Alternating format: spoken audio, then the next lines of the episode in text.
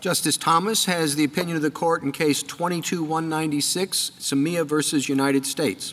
This case comes to us on a writ of certiorari to the United States Court of Appeals for the Second Circuit. In this case, petitioner's co-defendant confessed to authorities that he and petitioner had committed a murder. At trial, the government entered the confession into evidence through a witness who testified that petitioner's co-defendant had stated that he and, quote, another person committed the crime, not mentioning that petitioner was that other person.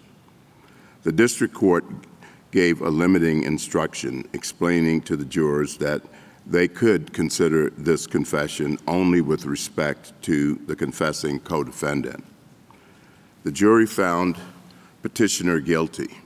On appeal, petitioner argued that the confrontation clause of the Sixth Amendment barred the admission of his non-testifying co-defendant's confession.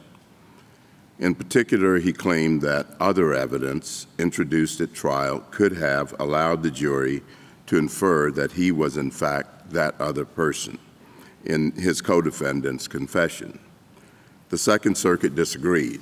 In an opinion filed with the clerk today, we affirm. Ordinarily, a witness whose testimony is introduced at a joint trial is not considered a witness against a defendant for purposes of the Confrontation Clause if the jury is instructed not to consider that testimony against the def that defendant. This general rule is consistent with the text of the clause, historical practice, and the law's presumption that juries will follow limiting instructions. While some of the court's Sixth Amendment uh, precedents have, caused, have carved out a narrow exception to that general rule, those precedents distinguish between confessions that directly implicate a defendant and those that do so indirectly.